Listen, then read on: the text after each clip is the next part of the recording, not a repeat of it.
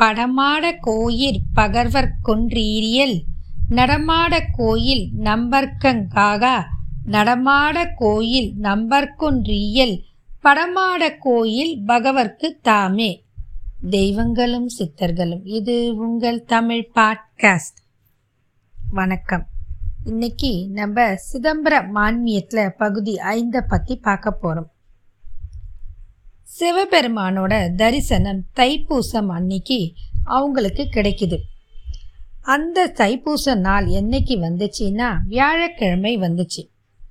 விஷ்ணு பகவான் ஆதிசேஷனுக்கு வாக்களித்தபடி மத்திய வேளையில் ஆயிரம் முகத்தை கொண்டவர் அப்படின்னு கூறப்பட்ட மானுக்கம்பர் ஆயிரம் சங்கை உத ஆயிரம் தோல் கொண்டவன் என் வர்ணிக்கப்படும் வானாசுரன் முரசொலிக்க பஞ்ச துதும்பி ஒளியும் வேத கானமும் முழங்க ஞான சபையிலே எம்பெருமான் ஈசன் தனது இடப்புறத்தில் உமாதேவியோடு அனைவருக்கும் அருட்காட்சி தந்தார்.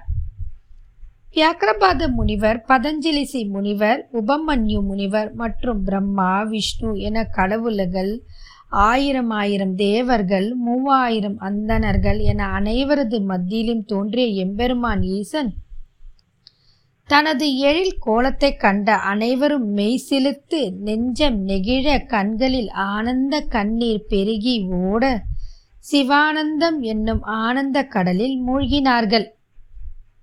அப்பொழுது பதஞ்சலிசி முனிவர் கூறினார் எம்பெருமானே ஈசனே இந்த ஞான சபையிலே உமாதேவியோடு இன்று முதல் எக்காலமும் பூலோகத்தில் உள்ள ஆன்மாக்களுக்கு அனைத்து உயிர்களுக்கும் அனைத்து மனித பிறவிகளுக்கும் உன்னுடைய ஆனந்த காட்சியை காட்டிய வரம் வேண்டும்.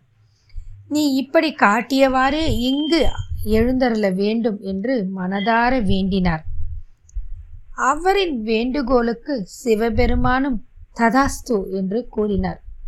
உடனடியாக அனைத்து தேவர்கள் சடசடவென அங்கே பொன்னாலான மேடையை அமைத்து சபை ஒன்றையும் நிறுவினார்கள். அந்த ராஜாங்க அறையை கனக சபை என்று சொன்னார்கள். இந்த பூலோகத்தில் முதலில் தோன்றிய இரண்டு ராஜாக்கள் தான் ஒன்று சிதம்பரத்தில் இருக்கும் நடராஜர் மற்றொருவர் திருவாரூர் இருக்கும் தியாகேசராஜர் தியாகராஜ சுவாமி. இந்த இரண்டு ராஜாக்கள் ஒருவர் பானத்தில் காட்சியளிப்பார் மற்றவர் நடராஜ மூர்த்தி கோலத்தில் காட்சி தருகிறார். இதன் பிறகே வழி வழி வந்தவர்கள் நடராஜர் காரணத்துக்காகவும் தியாகராஜரின் காரணத்துக்காகவும் பெரிய பெரிய அரசாள்பவர்களை ராஜா என்று அழைக்க காரணமாகியது அந்த ராஜாங்க அறையில் அழகிய சிவபெருமான் அன்று முதல் அனைவருக்கும் அங்கு இருந்தபடி தரிசனம் தந்து கொண்டு அங்கு வந்து தன்னை வணங்கி துதித்தவர்களை மோட்சத்திற்கும் அனுப்பி வரலானார். திருச்சிற்றம்பலம். இத்துடன் இந்த பதிவு நிறைவு பெறுகிறது.